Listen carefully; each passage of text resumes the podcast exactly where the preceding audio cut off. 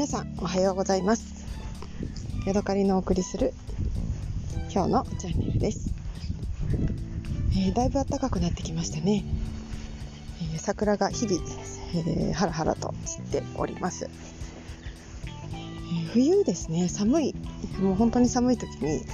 え出勤の時歩いているとマスクをしてるとですねそのマスクの、えー、息の蒸気がですね顔にくっついてまつ眉毛がですね、あのー、水滴だらけになるという 珍獣がですね よく発生していました。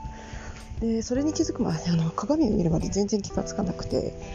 えー、ある日ですね出勤してトイレに行ってみたら、えー、眉毛が水だらけというか眉毛にいっぱいポツポツと水滴がついているのを見てですね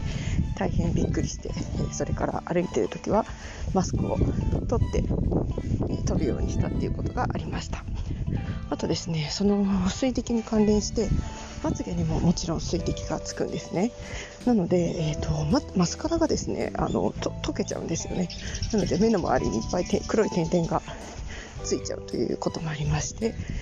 えー、冬場は歩いてる時はですねマスクをしないでいました、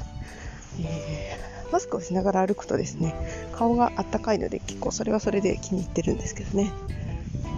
はい、でもだいぶもうマスクをして歩いても、えー、水滴のつかない季節になったので、まあ、これからは、えー、マスクをしながら歩こうかなと思っています。春になったので、えー、たくさん野草とか雑草とかが、あの芽吹く季節になりました。でなんで今、あの録音をしようかと思ったと言いますと、えー、とっても可愛いですね。赤い小さな芽がたくさん出ているあぜ道の横を歩いたからなんですね。で私よくあのよくというかそこら辺に生えてるものを取って食べるのが好きなんですよ、えー、ノビルだったりとか、えー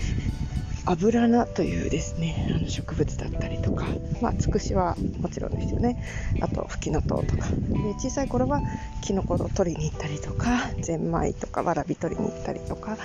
コゴミを取りに行ったりとかですね。いろいろそんなことをしていました。今はそうですねフキノトウを取るくらいなんですけれども、えー、自分がずっと気に入って通っていたフキノトウの取れるころがですねなぜか今年は全滅で全然吹きの塔が出てなくてですね、えー、食べ損ねてしまいました。今私の目の前にですねさっき言った赤いちっちゃい芽がいっぱい生えてるところがありまして何なんだろうなこれ板取りかな。なんかとっても柔らかくてなんだろうアスパラみたいに見えてですねきっとこれは食べれるんじゃないかと思って、えー、ちょっと1本取ってみました。板取りだったら酸っぱいですよね。きっとねちょっとかじってみることにします。毒で毒があってお腹痛くなるかも上。全然酸っぱくはないので。うん？なんだろう。普通の草っていう感じの味です。でも苦くないので。なんかちょっと炒めたりたくさん集めて炒めたりしたら食べれるんじゃないかっていう気がします。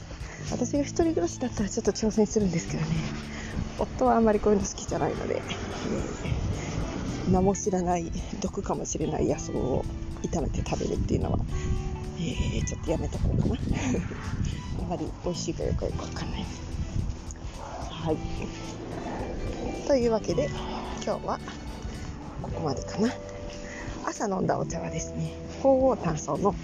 えー、何入れたんだっけ？鳳凰山荘の何かしらを水出しで入れてガブガブ飲んできました。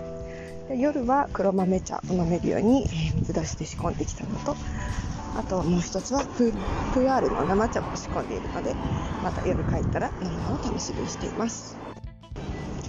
はい。ではまた次回お会いしましょう。さようなら。